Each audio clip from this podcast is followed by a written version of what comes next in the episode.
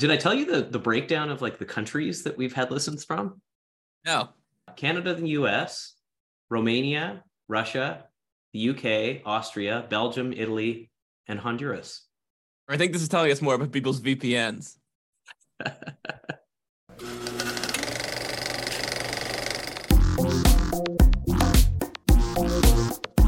New Brunswick Archaeology Podcast, featuring Gabe Rainick and Ken Holyoke.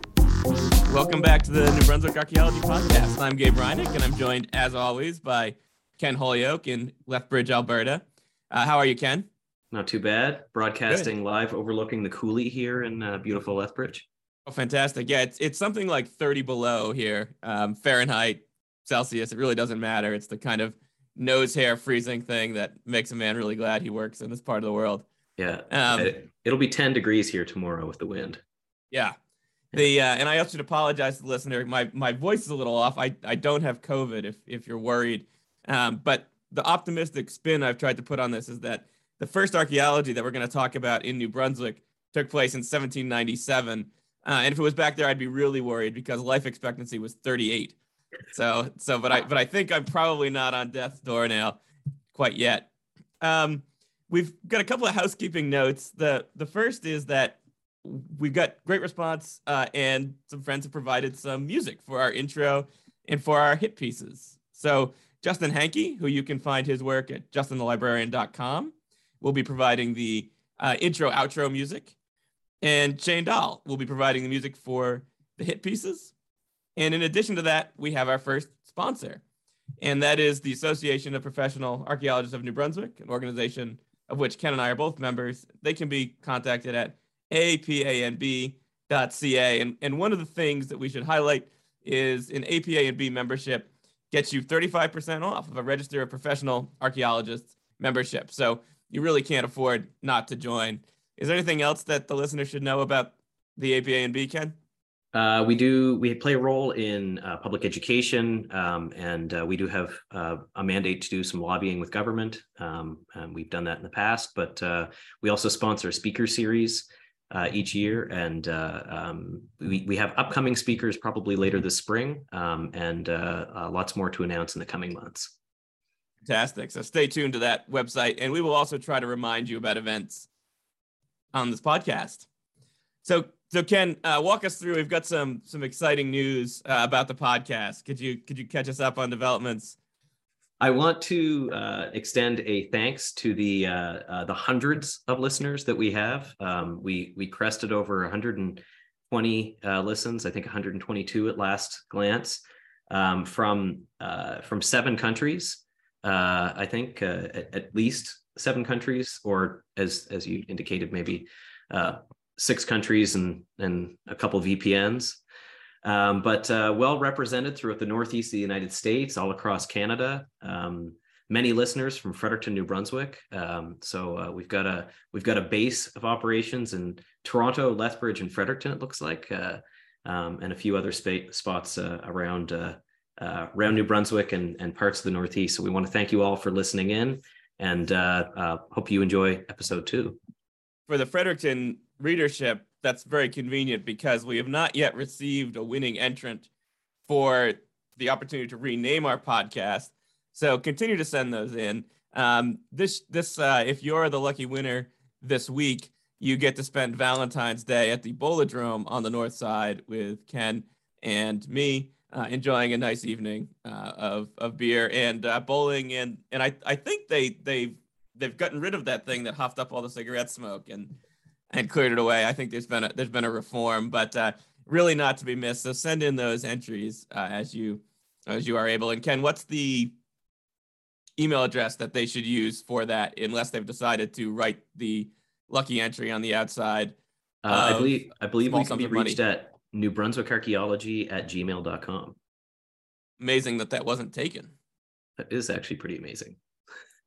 So what we're going to talk about today is summarizing the history of archaeological research in New Brunswick. And part of the reason that it's important to think about this is that this is a David Black line that I always like, archaeology as an inventory science, that this is something that's accumulating information through time. And so we want to think about the kinds of archaeological research that's gone before us. And in particular, we want to think about the context of that archaeological research, because it affects what kind of questions people ask. It affects what kind of interpretations people make about what they're finding in the archaeological record. And it affects the sort of attitudes that people have about the people they're researching. And so archaeology speaks to these broader interdisciplinary theoretical trends that we'll unpack a little bit here. And so Ken, one of the things that you work on, which we talked about at length last episode, is you work on the Washademoak late chert source, and chert's a type of stone material that people use to make tools. And there's an important historic component to that research. It's so the chert source itself was discovered by geologists in the mid 19th century, kind of described from a geological perspective by Loring Bailey and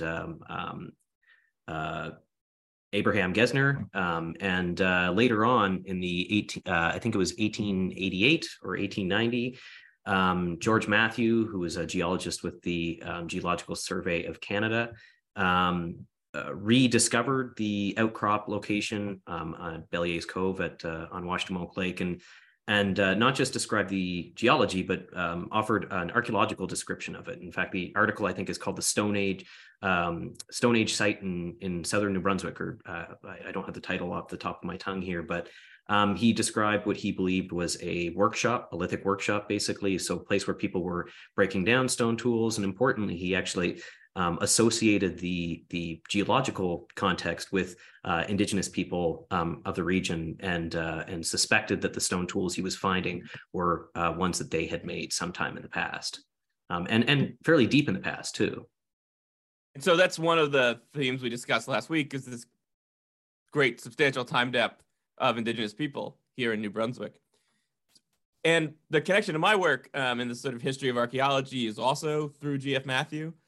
I work on dong features, and in 1883, G.F. Matthew, along with the Natural History Society of New Brunswick, took a field trip to Bocabec and excavated what he called the Stone Age village of Bocabec. And what's important about that is that Bruce Trigger, who's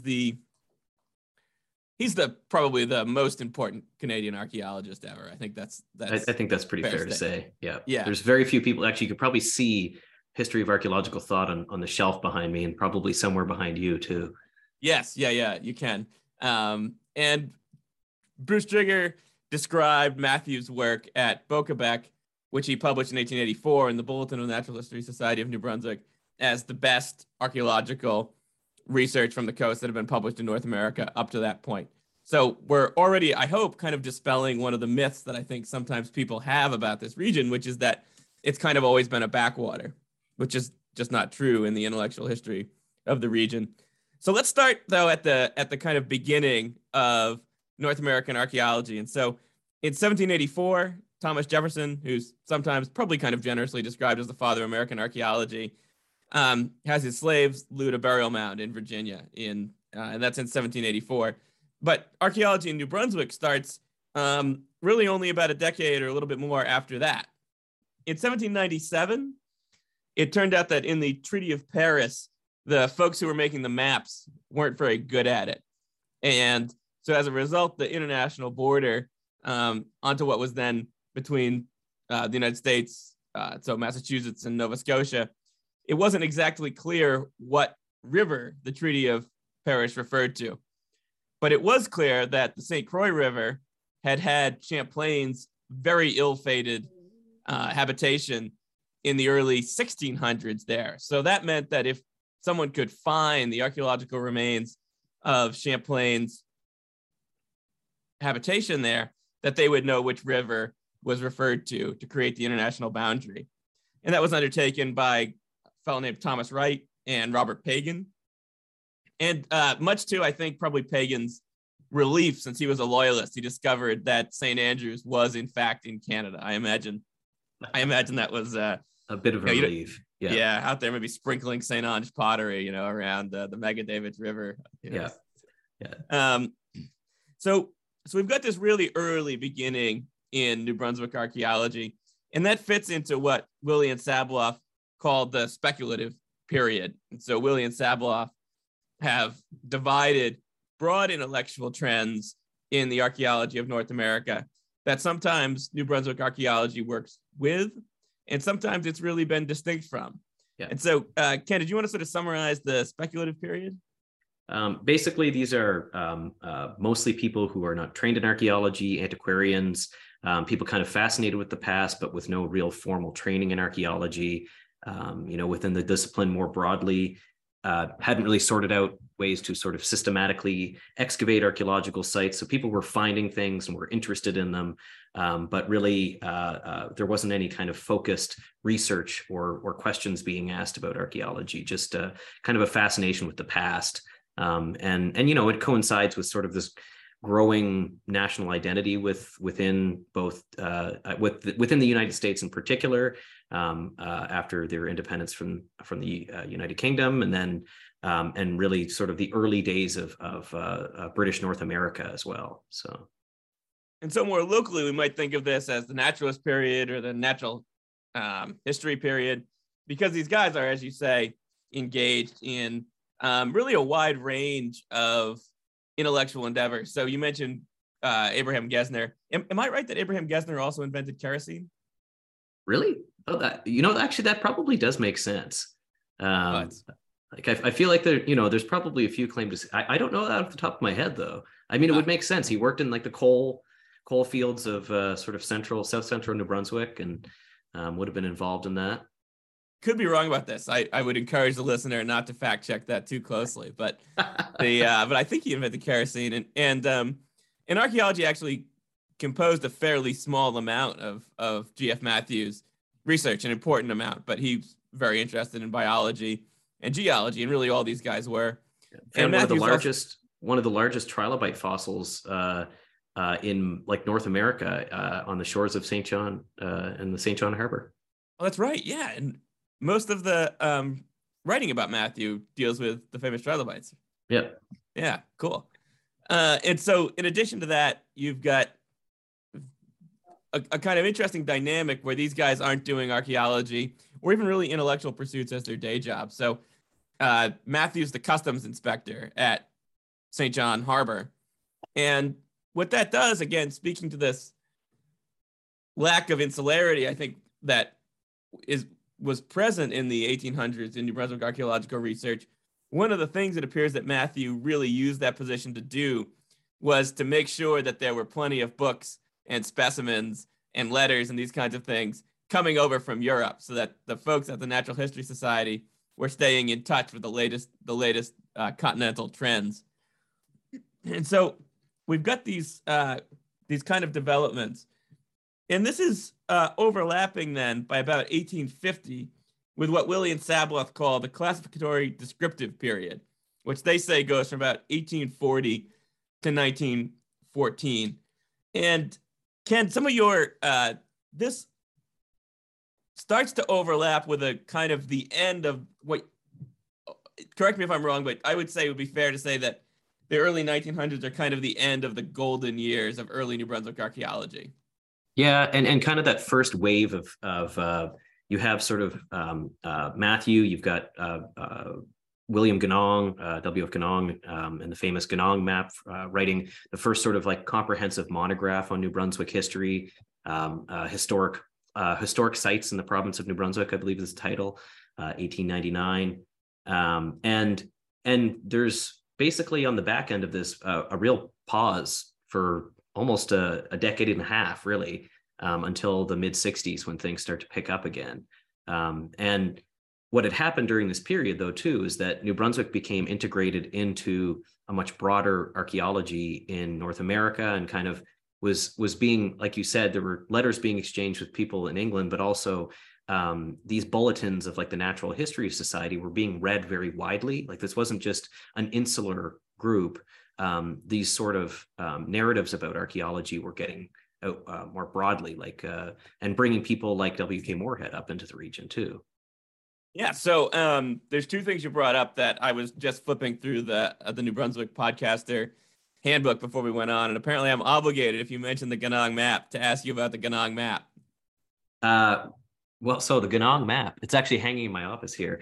a fairly famous sort of cartographic depiction of people's places, particularly focused on the Indigenous occupation of New Brunswick, that uses a number of toponymical, so place names in Wollastigwig or Mi'kmaq to describe the various rivers throughout the province. It shows major river systems that Indigenous groups would have moved along canoe and canoe routes. The map itself is actually called Aboriginal Canoe and Portage Routes. And along with these canoe routes, Ganong had done a bunch of research about traditional travel routes, so overland travel routes between some of these river systems, which he describes in some detail in the book itself.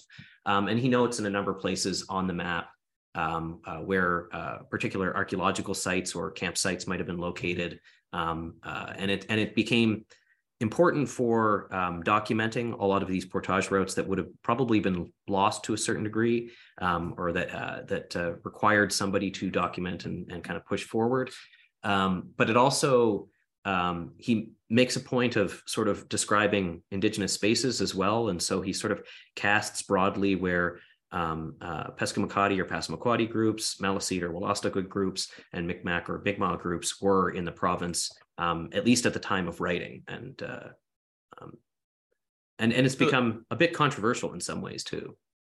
Yes, I was going to ask you. So the listener should be careful about projecting that understanding of territoriality into the past. Yeah. And in particular, because in some, and I think in the original depiction, he actually draws a line between these territories, whereas some of the reproductions have cleverly removed those lines, and probably for the best. Yeah, that was my understanding as well. And I suspect probably later in this season, we'll talk more about the ways in which archaeologists try to study territoriality, contact period, and understanding of territoriality.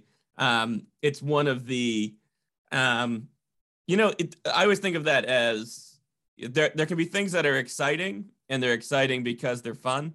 And then there can be things that are exciting because they're not fun, and they're also really complicated. And I would say territoriality falls into the latter category. Territoriality and population dynamics are not things that cheer me up. No, and are politically have a political weight to them in today's world. Precisely, yeah. So we've brought the listener up. You mentioned then Warren King Moorhead, and this is an important. It's a great name for one, and I have an interesting experience in that I regularly do archival research at the Robert S. Peabody Institute in Andover, Massachusetts. It's at Phillips Andover Academy. And that museum is closely associated with Warren Moorhead, who is described often as the Dean of American Archaeology. Moorhead's connection, though, in Maine, and he authored the Archaeology of Maine in 1922, which includes some of the archaeology of New Brunswick, thereby, I think, starting a long trend of that sort of thing. We'll just duck over the border and dig up, but he didn't find much in New Brunswick. No, trowel wasn't big enough. Yeah, exactly. And Moorhead's a complicated guy. And Moorhead, his contemporary politics, if you can call them that, were actually fairly progressive with regard to concern about Indigenous people. But his actual archaeological research was not consistent with what we would do now. He basically ran around Maine digging up what he called red paint, we would now call maritime archaic burials of Indigenous people. And along with this, he did this in, there's some, unsavory parts of this too. His group was called The Force. He had this huge trowel that, at least in the pictures, is like the size of an iPad. He basically is just, ripping apart sites to get to these very elaborate burials. And I should say, as a result, actually, the Robert S. Peabody Institute became a real leader in NAGPRA, which is the Native American Graves Protection and Repatriation Act down in the States, to deal with this. So this is the kind of scale of the problem. But during this period, Moorhead also ducks across the border in New Brunswick I believe he follows the Aroostook River to about Woodstock, says, oh, I've had enough, heads back to Maine, and continues arguably what I think is one of the most interesting aspects of him, and this is an argument not original to me, I think it's Art's piece, that he, in some ways, is the kind of father of cultural resource management, too. He's basically designing predictive models to find sites, and he's also very interested in site density and site priority. You know, he'll decide not enough red paint burials in this area, we're going to move on. So he's interested in rather than on the objects themselves, and site density. So that's Moorhead. And coming out of 1922, when Moorhead publishes that, I think, and stop me, Ken, if I miss something important here, it makes sense to think globally for a minute and talk about 1949, which is where Willard Libby invents radiocarbon dating. And you're teaching intro right now. Would you like to explain radiocarbon dating to the listener? Well, it's basically this is a process where we've determined that you can measure the amount of a carbon isotope called C14 in the atmosphere and in the world in general through time. And various dating techniques had been developed in the early 1900s, one of them in particular, dendrochronology, which is using tree rings to date sites. Libby figured out that as organisms decay, they release, there is a change from carbon-14 to carbon-13. Am I still on the right track here? That's not as far as I know. I don't. Yeah. I always have to look this up. And you can actually measure the amount of carbon-14 in this decayed organism because of when it passes on.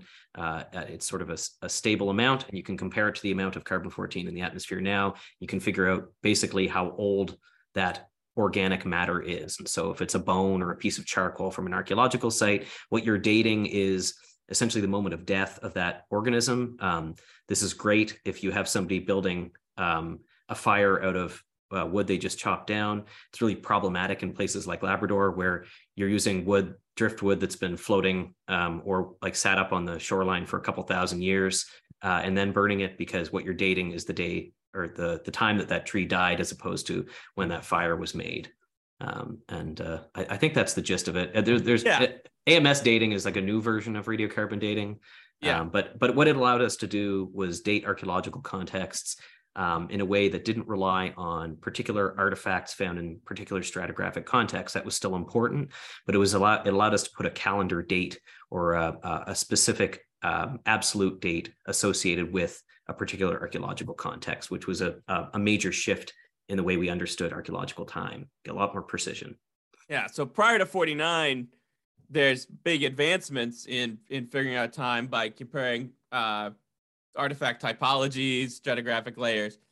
And in particular, one of the things that people were doing were finding fluted points, which are the oldest kinds of projectile points in North America, in association with Pleistocene megafauna, you know, so like in the bad old days, if you've been driving a Volkswagen around the Southwest or something, and it wouldn't be enough to wrap your Volkswagen around a bison. It would be a bison antiquus, which is like the biggest bison you can imagine.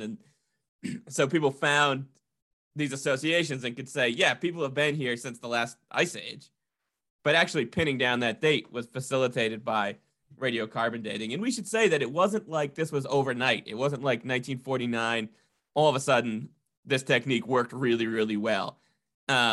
This technique's gotten better in our careers. Yep. Both in terms of the small amount of material you can date and the sophistication with which you can model those dates to get better answers about the age. Because one thing we should note is that what it's actually producing, the model, and we don't need to get in the weeds on this, but it's producing a statistical estimate. Yeah. And that introduces some real challenges to this. Yeah. And that radiocarbon ages are different than calendar ages as well. So, there's another statistical calculation that you do over and above this radiocarbon date to get what the calendar date is. And so radiocarbon dates and calendar dates are roughly around the same to up to about 2,000 to 3,000 years ago. And then they start to diverge from one another to the point that like 10,000 radiocarbon years is actually around 12,500 calendar years ago. So the Paleo-Indian period, if you see a date that says 10,000 years ago, it's probably in radiocarbon years because Paleo-Indian is probably more likely 12,500 calendar years. But the real tricky thing is sometimes authors don't make it clear when they're using radiocarbon dates and whether they're using calendar dates or how they calibrated those dates. And we should say that New Brunswick, Maine, Nova Scotia are actually probably the worst places for this, in which people are very unclear about whether you're looking at calibrated dates, uncalibrated dates. Yeah. And a dearth of dates. Is it Adrian Burke that talks about progressively fewer radiocarbon dates as you head east? Yes. Yeah. It's. I mean, it's really, really interesting. And so now, you know, I people ask me about this sometimes, so I'm going to just say this here. And so the one of the innovations now about dates is that they actually are not very expensive by the standards of highfalutin scientific research.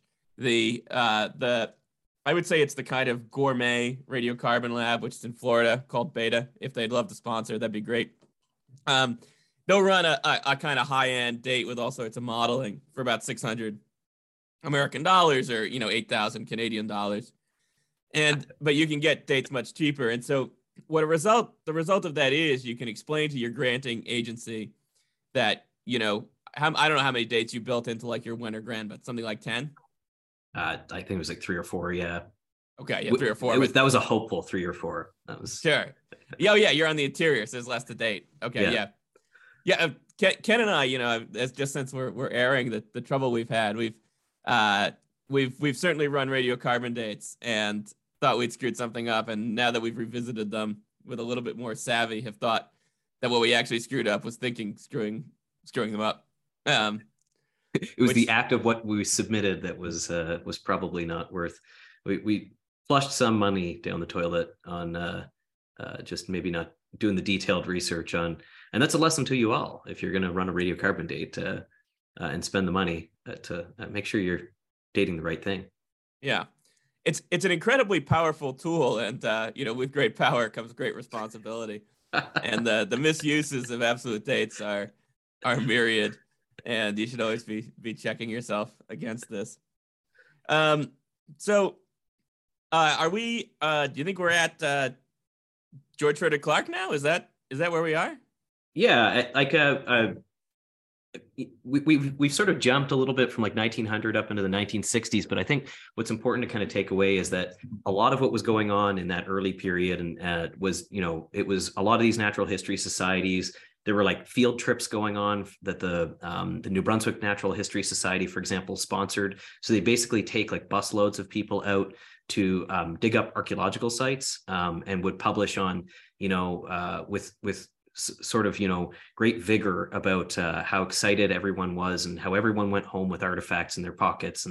And this is particularly problematic because there's a significant portion of the archaeological record that was sort of subject to ad hoc excavation during that time period that we've lost information on because, you know, these activities weren't viewed as problematic. There was a research enterprise going along with them. So there were representatives from the museums that were going out to do research work, but the public participated in them.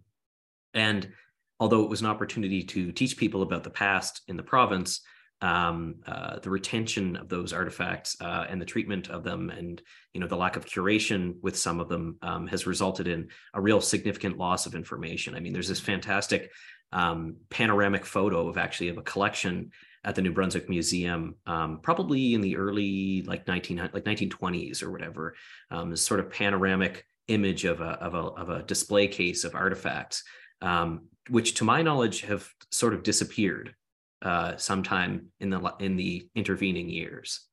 Yeah, there's a fair amount of that has occurred at various places that artifacts have disappeared. And that's problematic because we want to think about this as, when you dig an archaeological site, and this is, you know, why there are opportunities, if you're interested in archaeology, the best way to get involved is to join a field school, you know, and these kinds of things. There are opportunities to be involved in professional archaeology, which we would encourage you all to pursue if you're interested in that. But is that when you remove artifacts, it's not really the artifacts that tell you the whole story. They're a small part of the story. And it's the context of those artifacts. So just like we were talking about finding these particular kinds of projectile points in the ribs of a particular kind of bison, you know, people had found old bison and they'd found old projectile points before. It's the association of those two that permits you to say, oh, wow, you know, people have been here for a really long time. So amid, and Clark's an interesting character who we could probably do a whole episode on. I would imagine. Yeah. And I would, we have an affinity for Clark because his collection is curated here at the University of New Brunswick.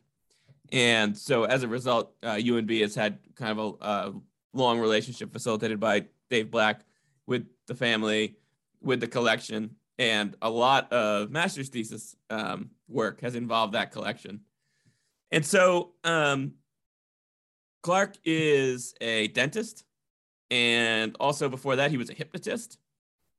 I didn't know that. This is how he paid his way through dental school, is my understanding. Interesting. Yeah. But he's primarily really known, I think, in New Brunswick as a writer. Would you say that's?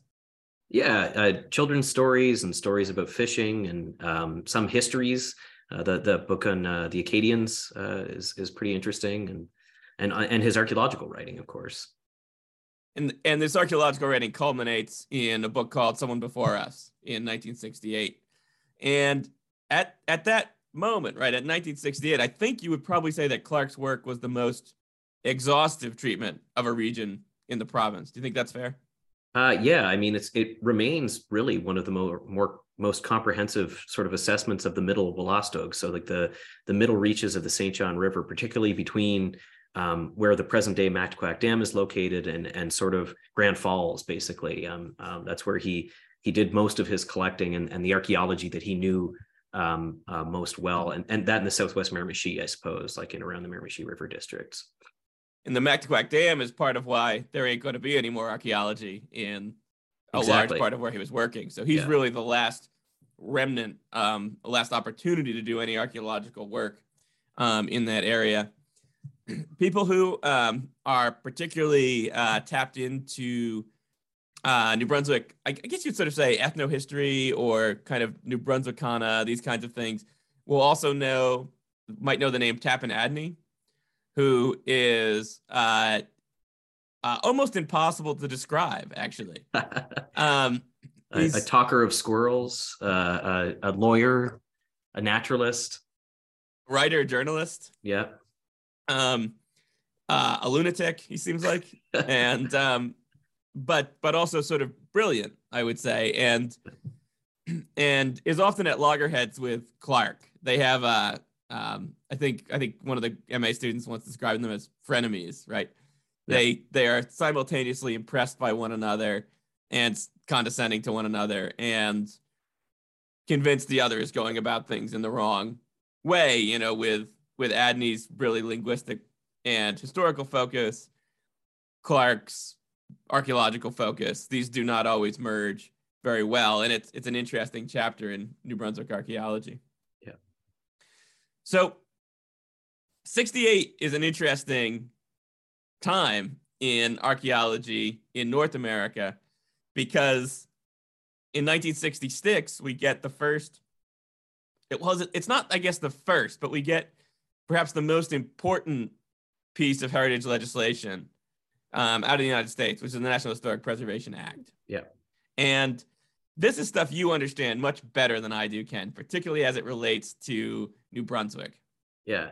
And so the National Historic Preservation Act basically introduced and prescribed a process for documenting and describing and nominating for sort of describing as significant archaeological sites in the United States, particularly focused on projects that received funding from the federal government or were taking place on federal lands.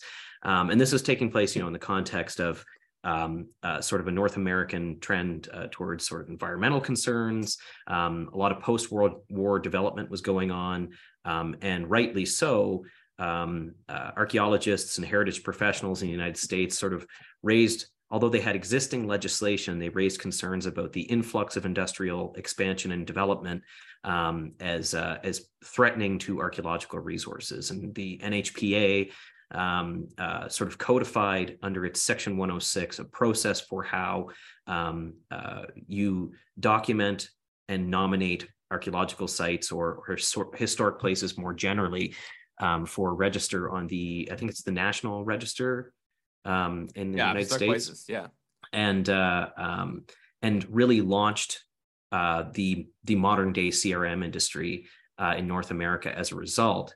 And Canada was a bit of a laggard in this regard. And while the same levels of development were going on, there wasn't as much of a push towards legislation at that time. Although J.V. Wright at the first inaugural meeting of the Canadian Archaeological Association in 1969 has this really fantastic presidential address that is kind of like a rallying cry for archaeology to all, you know, what is it that the all of the archaeologists in Canada could fit in a car at that time, and usually they were traveling together or something. There's a line like that. Yeah, it's something like that. Yeah.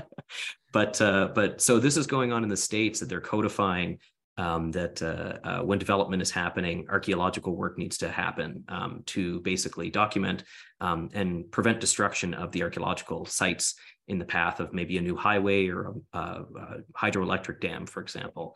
And flashing back to New Brunswick, we also have at that time the motivation of the provincial government to essentially build a number of hydroelectric dams in the province, and Clark sort of at the crosshairs of that.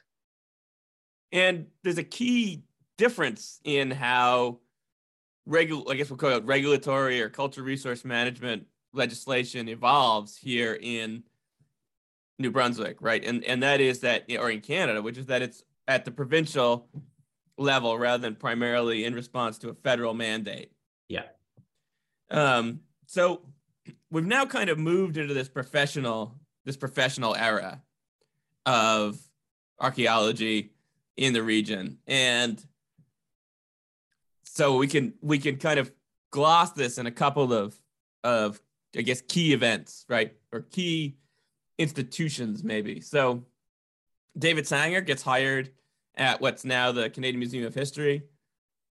And also Richard Pearson begins doing archaeological research in the area, and they focus on Passamaquoddy Bay. Yeah. And for context too, J.V. Wright's rallying cry precipitated what became the Archaeological Survey of Canada, and Sanger and Pearson were both hired as were like among the people that were sent out from the ASC across Canada to document significant Indigenous archaeological sites or survey significant regions prior to sort of, they called it salvage archaeology, basically, to salvage sites and to identify sites potentially under threat of being bulldozed. Yeah, or eroded as well. Or eroded, yeah. Yeah. And is it 1971 that Chris Turnbull was hired as the first provincial archaeologist here in New Brunswick? Yeah, I think so. And what does that role entail? So he's basically hired as a kind of a manager of archaeological resources. He's meant to promote education and develop a process for salvage archaeology or impact assessment archaeology, I guess, before it was called that, but also to collaborate with researchers and to sort of build the profile of New Brunswick archaeology alongside how you regulate New Brunswick archaeology, basically.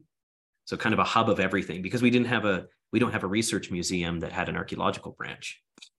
Turnbull went on to be an important, I would say, intellectual presence in the development of cultural resource management in Canada, and probably wasn't listened to as much as he should have been.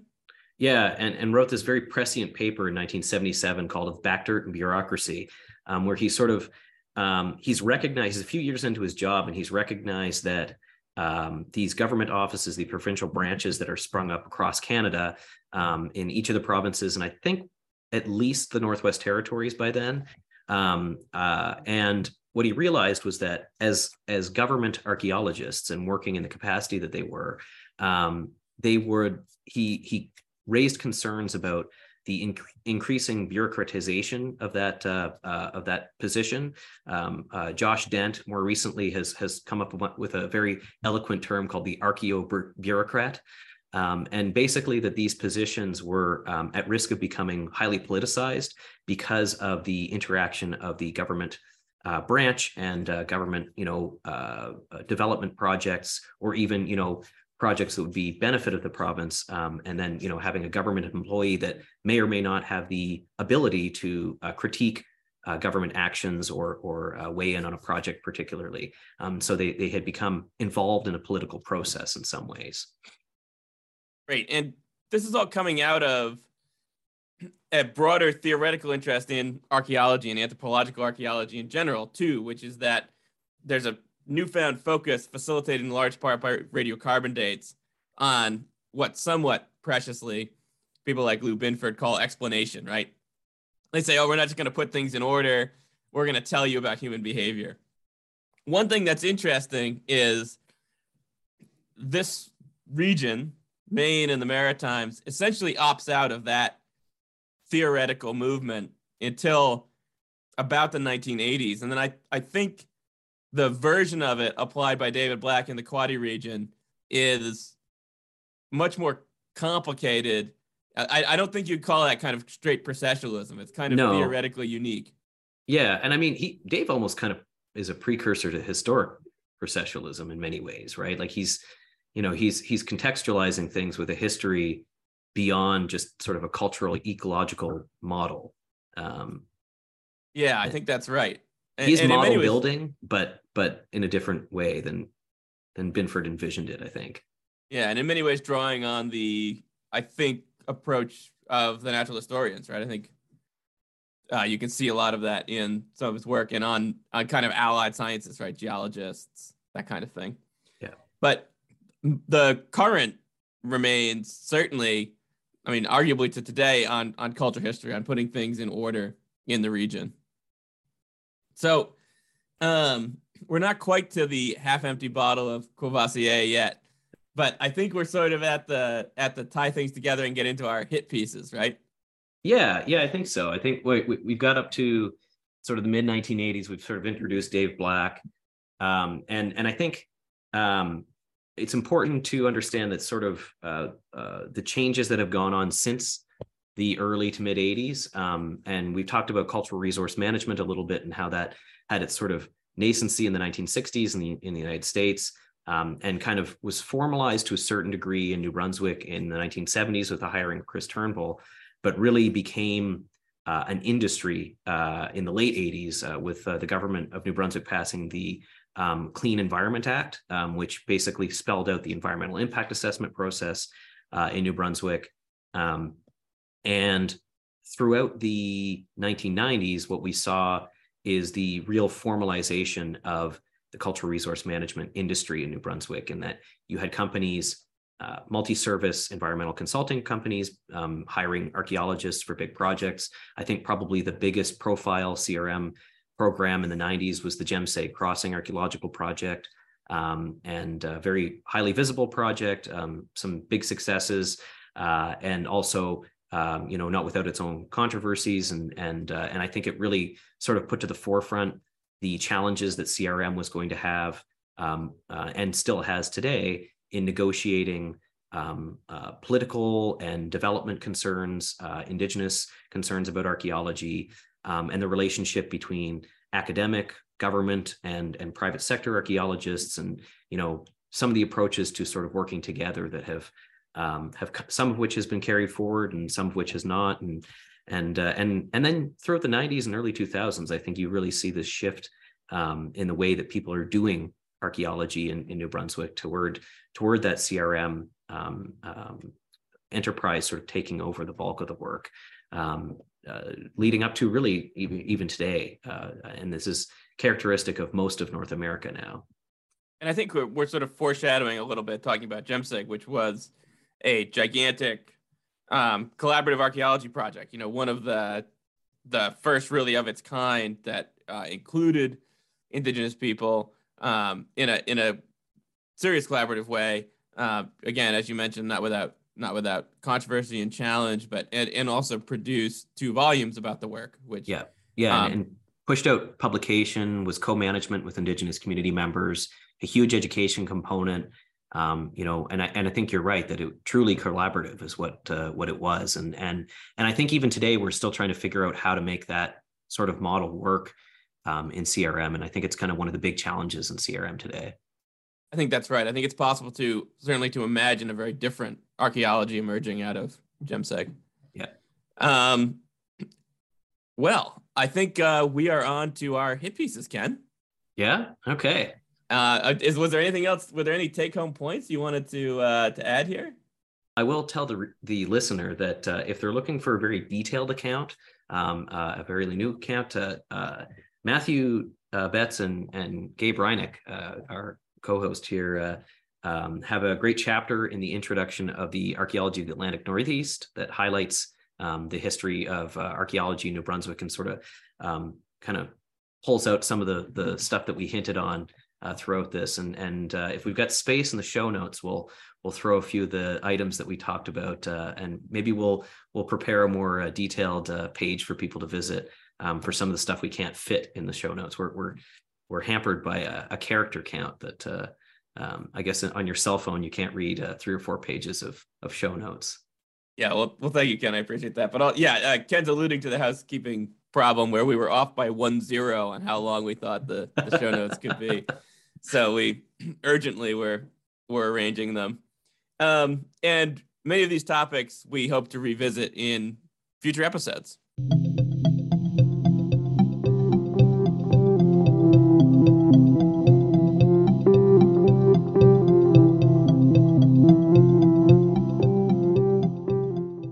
So why don't you take the first hit note, Ken? Hit piece, okay. Rather. So we've got the first one here is basically talking about Gabe alluded to the fact that in Canada, we don't have this overarching federal legislation like they do in the United States. We have each province and each territory have their own heritage acts. In New Brunswick, it's called the Heritage Conservation Act. It was introduced in 2010. It updated, I think, what was called the Historic Places Act before that. Much more detailed, and there's sort of definitions of what an archaeological object are, what an archaeological object is rather, what archaeological sites are, what comprises an archaeological site, how permitting is handled. Whereas we don't have this sort of overarching blanket of federal legislation. We've got various pieces of federal legislation that enact, protect archaeological sites at national historic sites, for example, to a certain degree within national parks. We have legislation that there's a policy called the Archaeological Heritage Policy Framework that the federal government operates under, but there's no sort of, there's no top-down prescription from the federal government about how archaeology and heritage things are protected. However, in the House of Commons right now is Bill C-23, an act respecting places, persons, and events of national historic significance or national interest, archaeological resources, and cultural and natural heritage, which shorthand is the Historic Places of Canada Act. The bill has gone through second reading, is my understanding, just before the holidays, and is in the process of probably going out to committee where it will be a number of heritage sector groups. So, the Canadian Archaeological Association, ICOMOS, and various other entities that are engaged in heritage more broadly, not just archaeology. So we're talking about historic places and other things, have weighed in on the legislation and provided the government with recommendations. It sounds like the government will now take those recommendations into consideration. And as they work through committee, which is just an internal government process, my understanding is that they will tweak the legislation again, and then it will be presented to the House on a third reading. And if it passes third reading, it goes to the Senate. And then we may, sometime in 2023, actually, before the House rises, we may actually see the first comprehensive federal heritage legislation. And it's not the same as the NHPA, but it's a huge first step for Canada. As the last of the, I think, G20 nations to have federal heritage legislation adopted. That's remarkable. I didn't know that about the G20. Yeah. For publications, we've got 2 this week. The first is a little bit late, and that is that there's a new volume of the Handbook of North American Indians. And so that's not a term we would use today, but the reason for this term in the publication is that the series started out of the Smithsonian Institution in the 70s and remains unfinished. It is an invaluable resource, and as a part of this resource, what it is it's multiple volumes, mostly sorted by region, some sorted by topic. That is a complete compendium of now somewhat dated, but still extremely useful information about the indigenous people of North America. I suspect I certainly turn to it frequently, Ken. You as well? Yeah, I mean, I can see it just over your right shoulder here. Yes, at least a couple of the volumes. So I have actually a whole set due to my mother-in-law being a librarian and helping. Oh, wow. Helping me acquire some that were headed for a dumpster in Pennsylvania. Jeez. Tell her to keep an eye out for me too. I'll mention it. Yeah.